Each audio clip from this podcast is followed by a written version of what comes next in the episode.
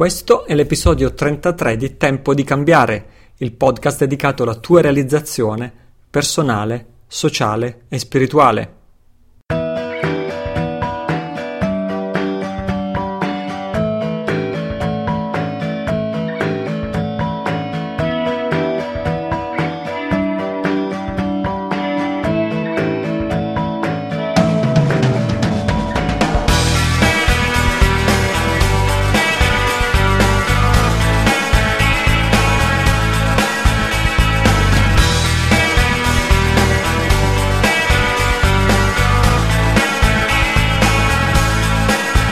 Ciao, sono Italo Cillo, questo è il mio podcast.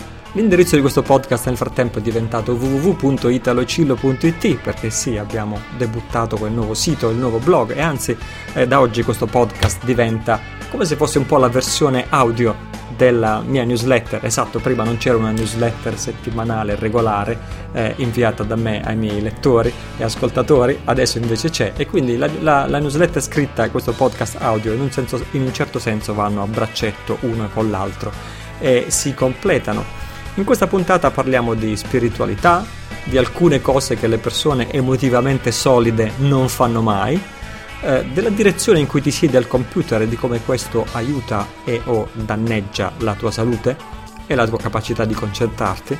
Parliamo di Bitcoin, una pizza margherita da $6 milioni, parliamo di storie positive con la storia di Walter e un testo che mi sta molto a cuore, Se tu fossi il re. Proviamo a immaginare come potrebbe essere più giusto il mondo se tu fossi il re. Parliamo di simbologia natalizia e antichi rituali sciamanici, le manifestazioni proteste in corso in tutta Italia e di altro ancora. Grazie a tutti quanti per l'accoglienza entusiastica che ha ricevuto il nuovo blog italocillo.it. Se ancora non sei passato a trovarmi, ti raccomando di farlo. E, anzi, già che ci siamo, fammi leggere qualche feedback, qualche commento che molti ascoltatori e lettori generosamente mi hanno lasciato fra i commenti del blog. Roberto, per esempio, leggo soprattutto per ringraziarli, eh? Grazie Roberto. Roberto scrive: ottimi propositi Italo, ci vuole tanto coraggio per vivere la vita che veramente si vorrebbe. Per tanti anni sono stato vittima dello spirito di rassegnazione e contemporaneamente anche dello spirito di adattamento. Poi di spirito di rassegnazione e spirito di adattamento parlo ovviamente in uno dei miei articoli sul blog. Poi è accaduto qualcosa e bang, mi sono svegliato. Di per sé questa è una cosa buona, ma c'è anche il rovescio della medaglia. È accaduto in seguito alla perdita del mio posto di lavoro e conseguentemente la perdita di certezze per il mio futuro. La sofferenza non sempre è un male, a volte ti aiuta a crescere e a uscire dalla tua zona di comfort. La vera sfida è imparare la lezione e allo stesso tempo ripartire verso una direzione lavorativa ed economica soddisfacente. Spero di riuscirci anche grazie al tuo aiuto. Ed è questo l'augurio che ti faccio. Grazie Roberto per aver condiviso i tuoi pensieri e la tua situazione. Auguri di ogni bene e c'è anche tanta saggezza in quello che dici. Grazie per averla condivisa. Ancora c'è un commento di nonno Mario, caro vecchio amico di Tempo di Cambiare. Caro Italo, non potevo perdermi questo nuovo treno, si è fermato davanti a me. E il nuovo treno sarebbe il mio blog, ovviamente, quindi questo nonno Mario commenta come benvenuto al mio nuovo blog. Non potevo perdermi questo nuovo treno, si è fermato davanti a me, ne è sceso un cocchiere elegante che con una cortesia celestiale mi ha chiesto di salire. Nulla al mondo poteva impedirmi di salire. Questo è un treno che ci porterà dritti dritti nella civiltà dei talenti, dove ognuno di noi, trasformandosi, troverà la propria felicità, quella della propria famiglia e dell'intera società umana. Buon viaggio anche a te, caro amico, infaticabile ricercatore della verità. Grazie a te, nonno Mario, per le tue bellissime parole e benvenuto a proseguire il viaggio di ricerca insieme. Ancora Francesco saluta sul blog. Complimenti per il tuo bellissimo sito Italo, sono veramente ansioso di seguirti in questa avventurosa esplorazione nel dominio della vera realizzazione nei tre ambiti più importanti della vita di un essere umano: personale, sociale e spirituale. I temi trattati sono veramente fondamentali e rappresentativi di una vita pienamente vissuta. Un grandissimo in bocca al lupo, Francesco. Grazie a te Francesco. anche da parte mia auguri di ogni bene per te e grazie per il tuo commento. Infine Lorenzo: caro Italo, sei stato un grandissimo maestro, prima di internet marketing, poi di vita. Grazie a te ora faccio il lavoro che amo, ho lasciato tutti i miei vecchi lavori e sento la mia vita piena. Condivido la decisione di integrità che hai preso con questo nuovo e bellissimo sito che raggruppa tutte le tue attività. Nella vita è necessario curare tutte e tre queste aree con la stessa energia e lo stesso vigore. Sono sicuro che ci vedremo molto presto, Lorenzo. Grazie anche a te, Lorenzo, per le tue belle parole e auguri di ogni bene da parte mia. Già che ci siamo, e ripeto, più che di celebrazione o autocelebrazione, il mio è un desiderio di ringraziare gli amici che lasciano questi gentili commenti. Ce ne sono tantissimi di voi ascoltatori che mi lasciate commenti anche su iTunes, cosa che vi raccomando di fare perché mi aiuta tantissimo a rendere visibile il podcast anche a chi non lo conosce. Fammi ringraziare qualcuno per i suoi gentili commenti, ne leggo qualcuno di quelli che sono attualmente disponibili su iTunes alla pagina di questo podcast su iTunes. Marco Antonio: tempo di cambiare, mi avviso quanto di meglio tu possa trovare per l'ampliamento della tua consapevolezza fusa con la crescita personale e spirituale per passare all'azione. Grazie Italo. Grazie a te Marco Antonio. Assolutamente il meglio in circolazione, Matteo. Grazie Matteo. Il podcast di Italo è già un cult di Avgozer. Grazie. Vediamo cos'altro. Alcuni nomi sono nomignoli, quindi non so neanche come chiamarvi. Una grande scoperta. Questo podcast è una delle cose migliori. Questo viene da Phoebe 1969. Questo podcast è una delle cose migliori che mi sono capitate negli ultimi mesi. Ascoltarlo è davvero come aprire una finestra sul mondo per far entrare aria fresca ed eliminare finalmente l'aria viziata dal conformismo e dalla manipolazione di massa che respiriamo ogni giorno. Talvolta non è facile ascoltarlo, ma questo podcast è davvero un primo passo verso una consapevolezza più ampia del mondo e di noi stessi. Se credete che là fuori ci sia qualcosa di più di quello che vi fanno credere, non potete perderlo. Ah, grazie. Ancora, grazie Italo per l'impegno, la profondità e la leggerezza intellettuale con cui affronti temi così vitali, da CB12, grazie a te. Da Silver Healer: la qualità dell'informazione di un altro livello, un sentito grazie per tutto questo lavoro. Grazie a te.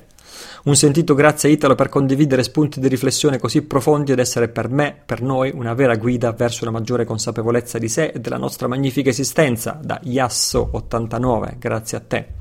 Argomenti interessantissimi affrontati con grande equilibrio e neutralità. Magari a volte sono anche un po' troppo partigiano in realtà, comunque molto di più di un semplice podcast. Complimenti di cuore da Erasmo, grazie a te Erasmo. Vediamo qualche altro.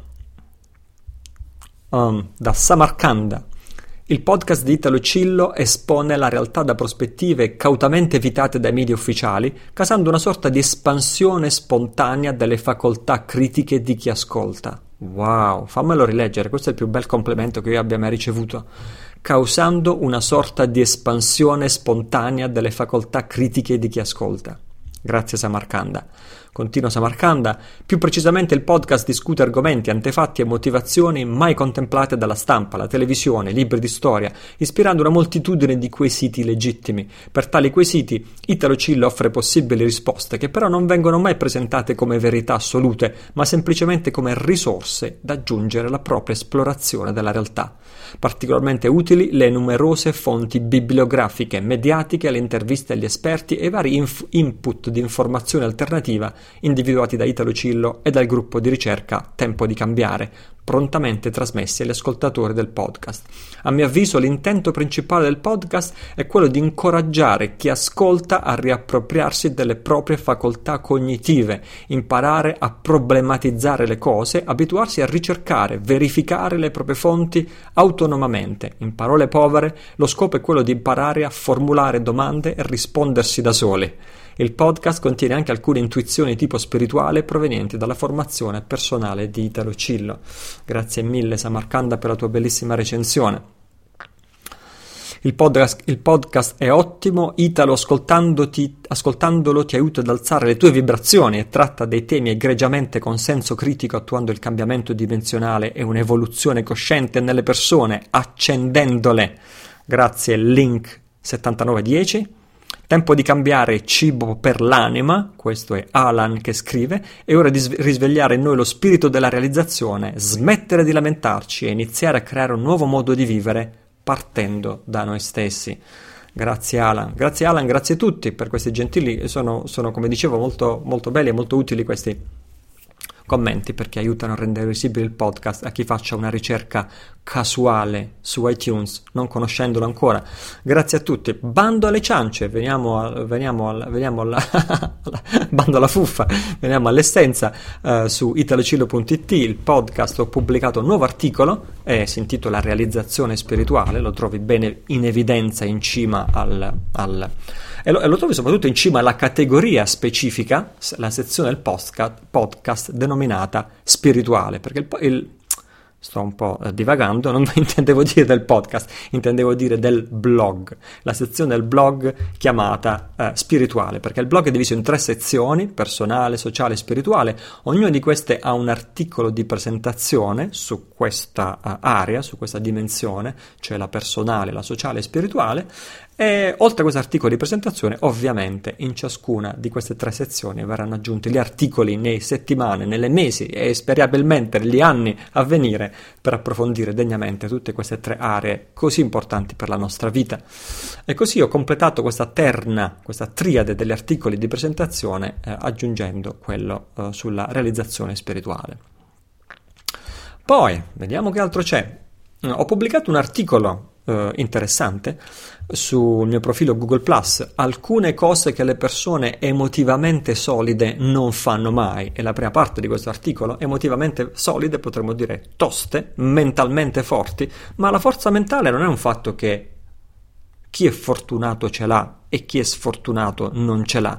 L'unica ragione per cui pubblico questo articolo penso perché ciascuno di noi può diventare da mentalmente debole a mentalmente forte, caratterialmente debole a caratterialmente forte. Lo so perché questa è la storia della mia vita. Se guardo me stesso da ragazzino, vedo un ragazzo in crescita anche dopo i teen age anche dopo i 18 anni, estremamente debole caratterialmente, che lottando per migliorare se stesso con le unghie e coi denti nei decenni a venire è diventato una persona diversa da quel ragazzino debole. Ecco perché lo dico con la convinzione assoluta, mi posso gettare nelle fiamme, esserne certo. Se tu sei mentalmente debole, caratterialmente debole, puoi diventare una persona caratterialmente forte. Basta farlo, basta rimboccarti le maniche. Ci sono tanti elementi che ti aiutano in questo processo di crescita e rafforzamento personale, e questi elementi sono esattamente ciò di cui mi occupo in questo podcast e sul mio blog, perché credo che nessun lavoro e nessuna opera sia altrettanto importante in questa vita che non quella di migliorare e rafforzare noi stessi per il beneficio della comunità umana, per dare il nostro contributo anche agli altri. Quindi questo articolo, questo estratto, breve estratto di un articolo, dice che le persone emotivamente solide hanno abitudini sane, gestiscono la propria mente, emozioni e comportamenti in modo da favorire il miglioramento nelle loro vite. Ed ecco 3 caratteristiche delle persone mentalmente forti. 1. Non sprecano il tempo ad autocommiserarsi. Chi ha solidità mentale non se ne sta seduto a lamentarsi per le circostanze o per come gli altri lo trattano. Al contrario, le persone mentalmente solide si assumono la responsabilità della propria vita e accettano che l'esistenza a volte può essere difficile e ingiusta.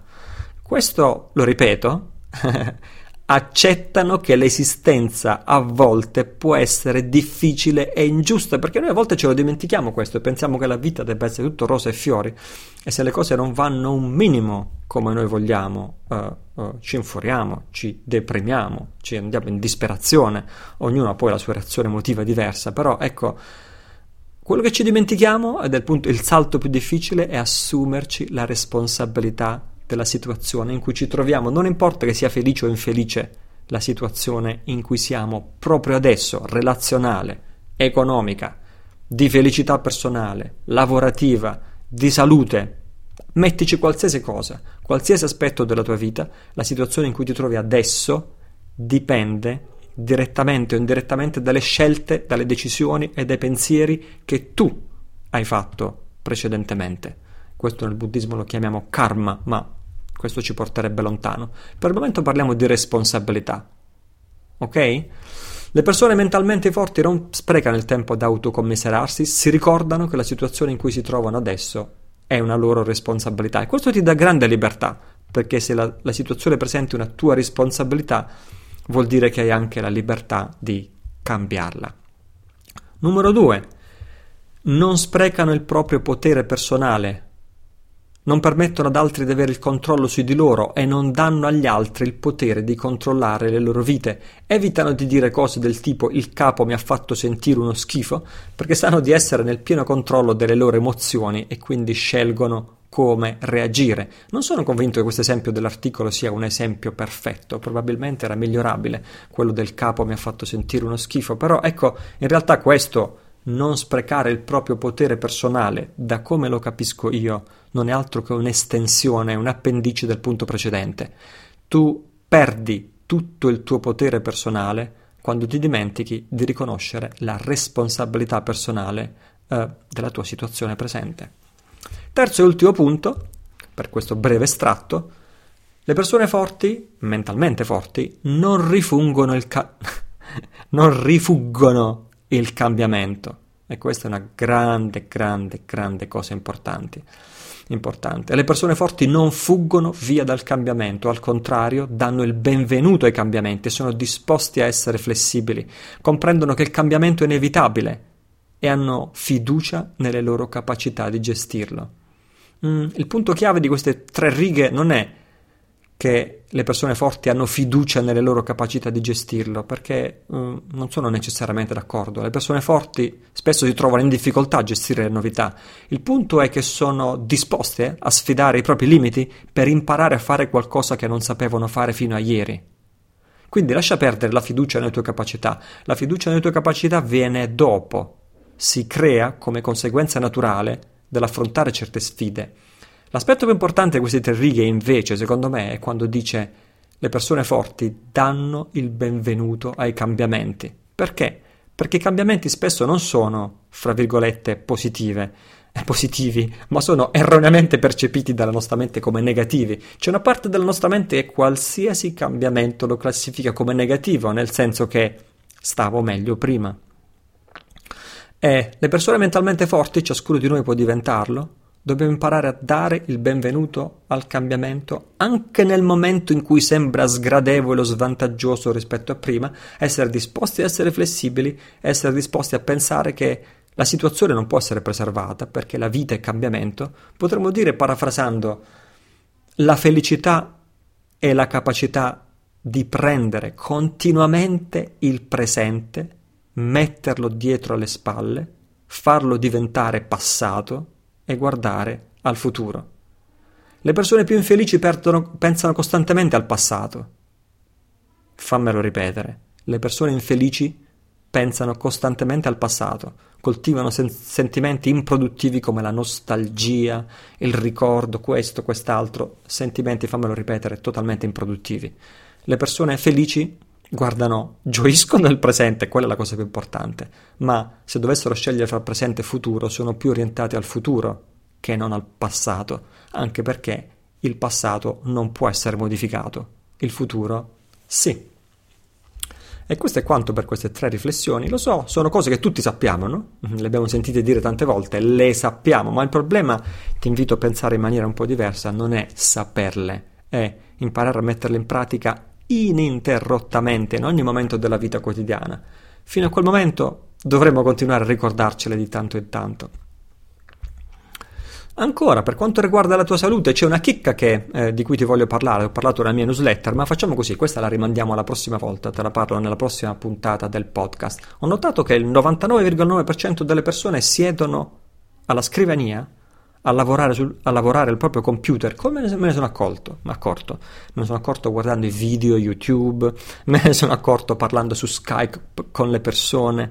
Diamine, non ce n'è uno solo che si sieda alla scrivania e al computer nella maniera giusta che preservi e favorisca la salute, la capacità di concentrazione, le capacità creative e così via. Al contrario, si siedono nella alla scrivania e al computer nella peggiore dei modi possibili. E di questo te ne parlerò nel prossimo episodio di questo podcast, cioè fra una settimana, perché la mia aspirazione è quella di riuscire a rendere il podcast finalmente settimanale anziché quindicinale, cioè farlo più spesso, tutte le settimane. Adesso ti parlo della pizza margherita da $6 milioni, per quanto strano possa sembrare, e questo riguarda i bitcoin. Il 18 maggio 2010 un tale Laszlo Hanyecz, impronunciabile nome di derivazione ungherese, residente a Jacksonville negli Stati Uniti, annunciò in un forum di discussione online che avrebbe pagato 10.000 bitcoin per 2 pizze recapitate al suo domicilio. A quel tempo 10.000 bitcoin valevano $25. 4 giorni dopo un utente del forum accolse la sua richiesta e Hanyecz pubblicò perfino una foto delle 2 pizze fumanti, a riprova del fatto che con i bitcoin si possono comprare delle cose. Sono passati 3 anni e mezzo da quel lontano maggio 2010 e oggi quelle 2 pizze e quei 10.000 bitcoin valgono $10 milioni.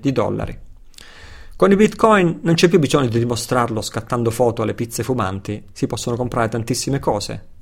Richard Branson, il magico imprenditore di Virgin, con la sua nuova impresa Virgin Galactic, che porta i viaggiatori nello spazio, accetta pagamento in bitcoin e non ti lascio immaginare quanto può costare un viaggio e quindi quanto grave sarebbe la sua perdita economica se Richard Branson non fosse certo che quei bitcoin siano in realtà denaro o addirittura meglio del denaro a tutti gli effetti. Questo vale per tutti gli car dealers, i rivenditori di automobili in America, soprattutto automobili di lusso che stanno iniziando a vendere automobili in bitcoin, case, soprattutto in America Latina si vendono in bitcoin, questo credo di averlo già parlato, cibo nei supermercati, in paesi in via di sviluppo, non solo nel sud-est asiatico che va fortissimo, ma pensa anche in tantissimi paesi africani dove tutti hanno uno smartphone e nessuno ha un computer.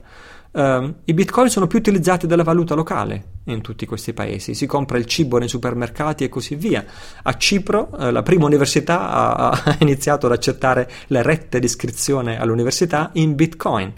Ieri, questa è notizia di ieri, il grande capo di PayPal ha detto che PayPal è destinato a trasformare radicalmente il mondo del denaro e del commercio e che PayPal sta pianificando seriamente l'implementazione del bitcoin nella sua piattaforma, il che significa che tutto quello che si vende su eBay e già si vocifera Amazon sarà molto presto acquistabile in bitcoin. Quando eBay e Amazon inizieranno a vendere e accettare bitcoin in pagamento, cioè a mio modesto parere molto presto, a quel punto non si capirà più niente e il valore del bitcoin è destinato a decuplicare, se non addirittura centuplicare nuovamente. Lascia che ti dica, molto presto ci mangeremo le mani a pensare che il bitcoin si poteva comprare a $1.000. In questo momento sta a 930, per dire la verità, che sono ancora meno euro. Ci mangeremo le mani a non averne approfittato e quello che consiglio, il mio è solo un consiglio, quello che farei io al tuo posto, se hai pochi soldi, comprane pochi. Il bitcoin è infinitamente divisibile, puoi comprarne anche frazioni microscopiche. Questa fra l'altro è la ragione per cui gli asiatici adorano il bitcoin. Noi immaginiamo il denaro come €1, $1, come una frazione unitaria, finale, indivisibile. Invece l'antico concetto tradizionale orientale del denaro è qualcosa che sia infinitamente divisibile. Pensa alle famiglie numerose, come fa il padre a dividere infinitamente i suoi figli, nipoti, pronipoti, eccetera eccetera. Questo è il concetto orientale di denaro. Il bitcoin è infinitamente divisibile, questo significa che puoi comprarne anche frazioni microscopiche. In Italia ho scoperto che si possono comprare bitcoin con una comune carta Postepay, quindi facilissimo, attraverso un sito chiamato Bitboat, boat come barca, bitboat.net. E il mio consiglio è quello di comprarne pochissimi, così inizia a fare un po' di pratica. Non c'è miglior modo di imparare cosa sono i bitcoin se non acquistarne un pochino. Oltretutto sono l'investimento più liquido che esista, nel senso che quando ti stufi di questi bitcoin puoi ricambiarli istantaneamente in euro sul sito bitstamp.net, te li cambia in $, e ti accredita l'equivalente in $ sul tuo conto corrente bancario italiano o di dove vuoi tu. Storie positive, cambiamo discorso. Ho incoraggiato i miei lettori della mia newsletter, e adesso incoraggio anche gli ascoltatori del mio podcast a mandarmi un po' di storie positive, perché di storie negative ne leggiamo già tanti sui giornali, telegiornali, quotidiani. Sembra che ci vanno a nozze sulle storie negative, e così ci dimentichiamo che l'essere umano in realtà è fondamentalmente buono, non è fondamentalmente cattivo. Abbiamo bisogno di ricordarcelo di tanto in tanto, quindi iniziamo da noi, iniziamo da questa piccolissima comunità di Tempo di Cambiare e del blog italocillo.it. Puoi mandarmi la tua storia all'indirizzo storia@italocillo.it. Il primo che ho pubblicato sulla mia newsletter, la storia di Walter, gli ha mandato un video, c'è un video YouTube. Se non sei iscritto alla mia newsletter, queste sono le cose che ti perdi. Appunto, vai sul sito italocillo.it e iscriviti alla mia newsletter, è troppo importante. Conteneva un video con Walter per 6 mattine consecutive in vacanza estiva in Salento. Si è svegliato la mattina presto per ripulire un'isoletta dalla sporcizia che la contaminava. Un bellissimo esempio. Semplice, un semplice esempio di virtù, di fare una cosa bella. Come questa ce ne possono essere tante altre, e non occorre un video, basta scrivere 2 righe per condividere qualcosa di bello che riguarda te, che riguarda il mondo intorno a te, cose belle che accadono. storia@italocillo.it. Se tu fossi il re. Questo è un altro articolo che ho pubblicato, è una traduzione per la verità di Larkin Rose, un personaggio pensatore americano che stimo molto. Se tu fossi il re. Ho pubblicato un estratto di traduzione, altri estratti le pubblicherò nelle prossime puntate della mia newsletter. Iscriviti alla mia newsletter su italocillo.it.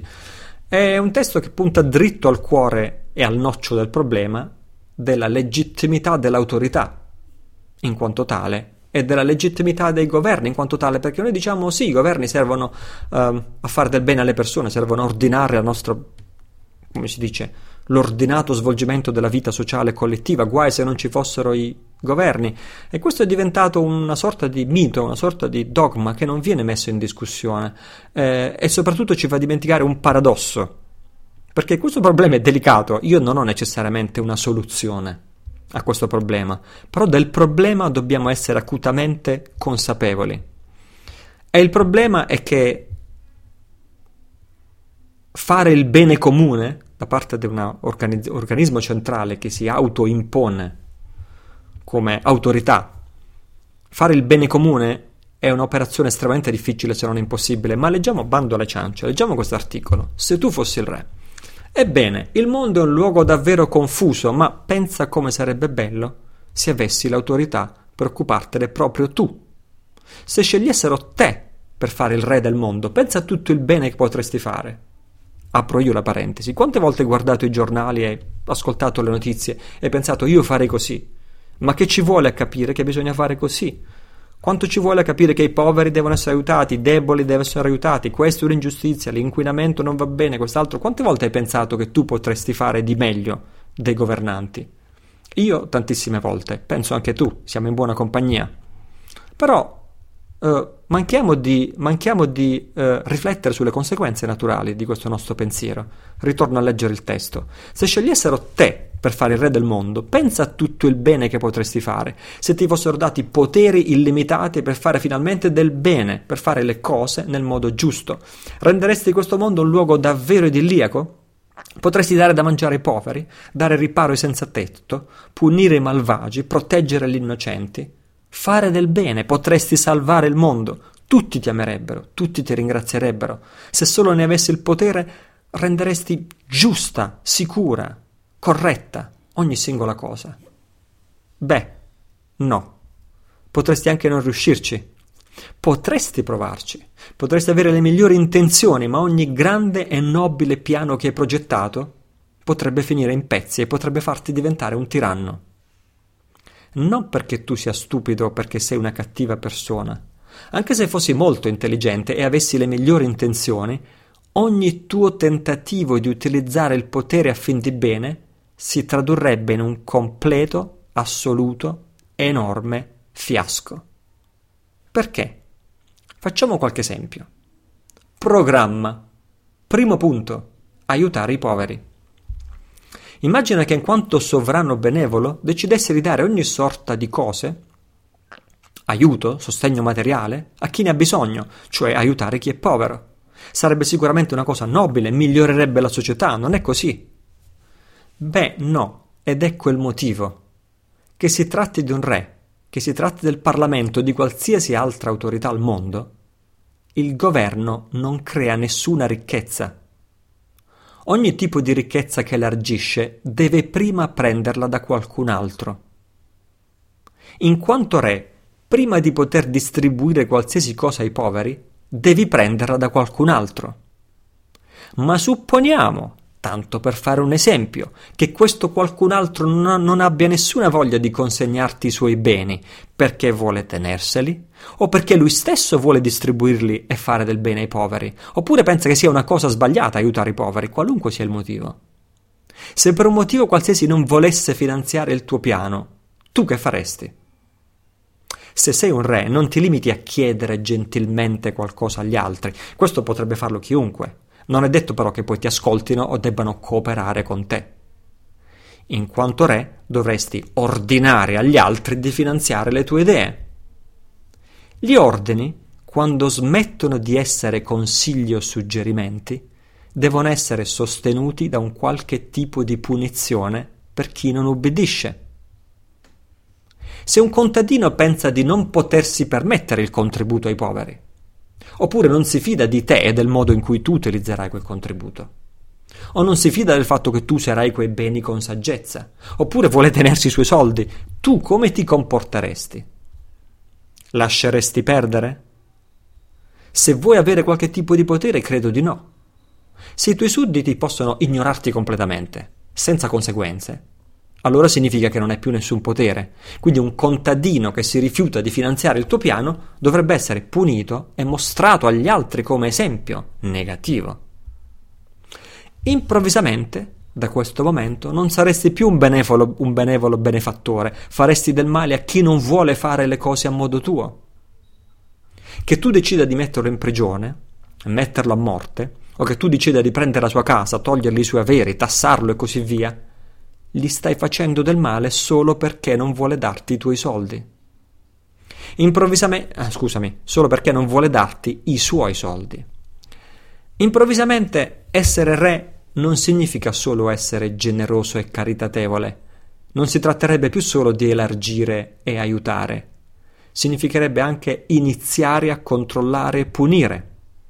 Si tratterebbe di minacciare e aggredire unilateralmente la gente che disobbedisce. Fine del primo punto del programma. Ce ne sono altri 4, per un totale di 5 punti del programma, tutti 5 punti bellissimi, come per esempio aiutare i poveri, abolire la povertà. Gli altri 4 sono ancora migliori di questo. Continueremo a riflettere. Questo paradosso, il paradosso dell'autorità, è una delle aree di maggiore inconsapevolezza al giorno d'oggi, sia in quanto individui sia in quanto gruppi. Non abbiamo riflettuto abbastanza su questo, e forse non abbiamo riflettuto abbastanza sul fatto che l'umanità, sia individualmente che collettivamente, è pronta, inizia ad essere pronta per superare un concetto totalmente antiquato di autorità e per entrare in una nuova era, in una nuova fase in cui i rapporti fra individui o fra individui e istituzioni possa essere basata sulla volontarietà. E su questo ci ritorniamo. Andiamo al punto successivo.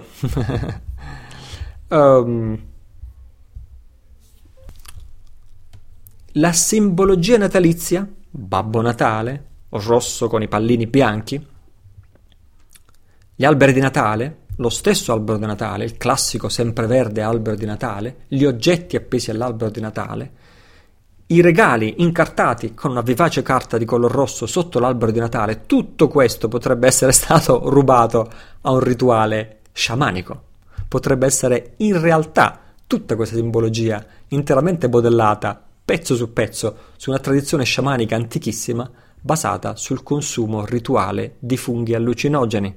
Se pensi che sto esagerando, sto sparando un'altra delle mie, bene, nel prossimo episodio del podcast, cioè sperabilmente nella prossima puntata, ti darò un po' di documentazione molto molto interessante su la vera origine della simbologia natalizia diffusa in tutto il mondo occidentale. Molto interessante e anche direi divertente. Manifestazioni in tutta Italia. Manifestazioni in tutta Italia. Ho provato a trattenere le lacrime, però devo dire che non ci sono riuscito. Quando ho guardato il famoso filmato che tutti noi abbiamo guardato, in cui i poliziotti ci tolgono il casco, già quello da solo è bellissimo, e le signore fra i manifestanti li baciano i poliziotti, stringono loro la mano, si complementano e così via. Ho provato a trattenere lacrime, ma in realtà mi sono commosso quando ho visto questo video. Era troppo bello, è troppo bello vedere manifestanti e poliziotti che anziché prendersi a pietrate solidarizzano e si relazionano gli uni con gli altri come persone civili. Anche il codice etico degli organizzatori di questa manifestazione mi ha molto favorevolmente impressionato, col suo programma di no violenza, non attacchi alla polizia, i poliziotti non sono i nostri nemici, istituzioni non sono i nostri nemici, sono quei cadaveri ambulanti che occupano abusivamente le istituzioni, sono i nostri nemici. Niente bandiere, niente schieramenti, niente linguaggio violento, niente settarismo, niente partitismo e così via. Tutto questo mi ha molto favorevolmente impressionato.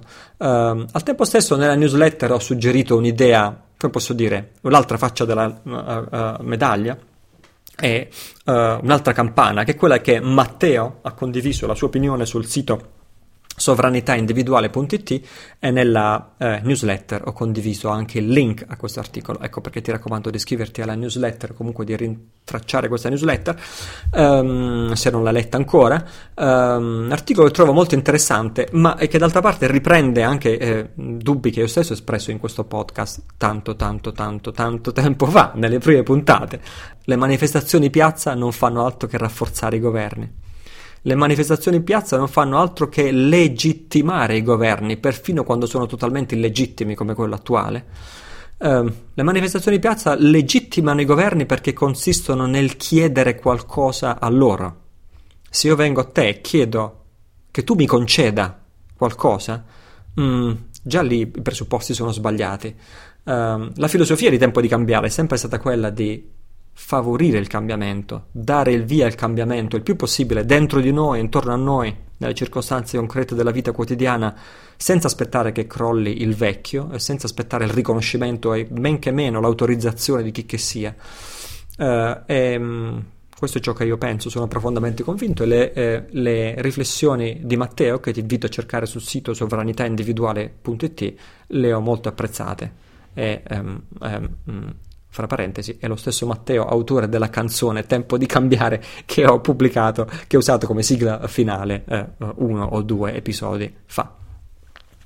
Va bene, è bello quando vediamo una cosa o quando pensiamo una cosa, allenare la nostra mente anche a pensare la possibilità contraria, no? Questa elasticità mentale ci mantiene giovani sotto molti punti di vista. Cos'altro? Per quanto riguarda l'aspetto spirituale, sto programmando un incontro dal vivo nelle Marche, in un weekend da giovedì pomeriggio a domenica pomeriggio, che dovrebbe essere più o meno dal 3 al 6 aprile 2014, ma su questo ti terrò aggiornato.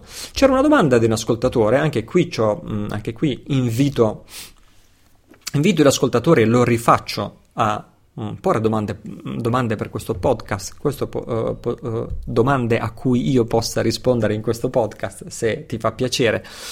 Questo può essere doppiamente utile, magari un tuo dubbio, una tua domanda e così via, può essere anche il dubbio o la domanda di un altro ascoltatore.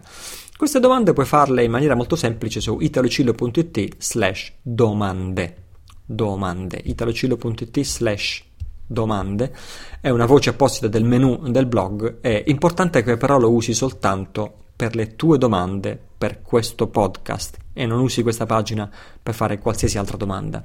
Questo ci conto, perché per qualsiasi altra domanda c'è il normale indirizzo info@italocillo.it. La domanda in questo caso è di Felice, ed è una domanda estremamente, come dire, ci azzecca tantissimo con il tema principale del blog, che è lo spirito della realizzazione. Cioè, realizzare in questa vita le nostre vere aspirazioni, scoprire qual è il vero progetto della nostra vita e realizzarlo. Felice mi scrive: ci sono persone che hanno la fortuna di essere animati già da piccoli da un fuoco, una passione che li orienta in tutta la loro esistenza, senza dubbi. Li invidio. Io sono un tuttologo, riesco bene in tutto ciò in cui mi cimento, ma a quasi 58 anni sento forte il bisogno di scoprire la mia vera mission, il mio vero talento, per poter coinvolgere tutte le mie energie in questa direzione senza ulteriori sprechi di tempo. Qual è il mio dono, il mio contributo per l'umanità che ancora non ho espresso? Qual è lo scopo per il quale sarei disposto a dare la vita? Ho fatto l'imprenditore tutta la vita, ma sento che mi sono prestata a qualcosa che non mi fa esprimere pienamente. Come si fa a diradare la nebbia e a scoprire il proprio vero scopo nella vita? Grazie, Felice. Grazie a te, Felice, per questa domanda. Felice, fermo restando che io non conosco la risposta a questa domanda, né posso conoscerla, e fermo restando che questo è il puzzle, è l'enigma, è l'enigma da risolvere di questa nostra, quelli che amano parlare in termini trascendentali direbbero, questa nostra incarnazione. La sfida di questa nostra incarnazione è proprio basata sul dare una risposta alla domanda che tu stai ponendo in questo momento. Quindi non sto dicendo che sia facile, è il percorso di una vita intera, e io nella mia vita ho sofferto per decenni per trovare una risposta a questa domanda. Adesso credo di averla trovata, ma l'ho trovata nel mezzo di una sofferenza indicibile, ripeto, durata decenni. E quello che ti volevo dire, nessuno dei miei mentori, numerosi maestri e mentori spirituali, professionali e di vita, è mai stato capace di dare una risposta al posto mio a questa domanda. Eppure di maestri eccellenti ne ho conosciuti tantissimo. Potrei dire che aver avuto maestri eccellenti è il vero conduttore, è il vero filo conduttore di questa mia vita. Eppure, nonostante questo, non ho mai trovato un maestro o un mentore che sia stato in grado di rispondere per me a questa domanda, perché questo è un puzzle che soltanto ciascuno di noi può comporre, nessun altro può farlo al posto nostro. Detto questo, quello che ti posso dare è un indizio, Una cosa posso dirti con certezza, Felice, e ti sono tanto vicino nella tua ricerca. Se hai 58 anni, ti posso dire con assoluta certezza che ciò che stai cercando è qualcosa che tu già conosci, è qualcosa che tu hai già fatto, è qualcosa per cui ti sei già entusiasmato, è qualcosa che hai già fatto con gioia e hai già fatto con successo, e hai già fatto ricevendo l'apprezzamento degli altri, la stima, il ringraziamento, il riconoscimento. Qualcosa per cui sei stimato quando lo fai. Potrebbe anche essere che tu abbia smesso di farlo, ma qualcosa che tu sai, è qualcosa che hai fatto tante volte, e tutte le volte che l'hai fatta ti sei sentito completamente felice, non ti ha stancato farla, ma più la facevi paradossalmente più ti sentivi energizzato, perché corrisponde alle tue capacità, ai tuoi talenti, la sai fare bene, e inoltre la gratitudine, la gioia, la felicità tua e degli altri ti ricompensa per questo sforzo. Il problema cos'è? È che può essere qualcosa che alle prime ti sembra troppo piccolo e stupido per essere preso in considerazione. Questo è quello che succede con le nostre vere aspirazioni, i nostri veri talenti. Quando ci capita di metterli in pratica diciamo no, non può essere quello. Quella sarebbe veramente un'idea stupida. Certo, se io lasciassi il mio lavoro, il mio posto di lavoro sicuro per fare ... sarebbe veramente stupido. E invece dietro quello stupido e dietro quel ...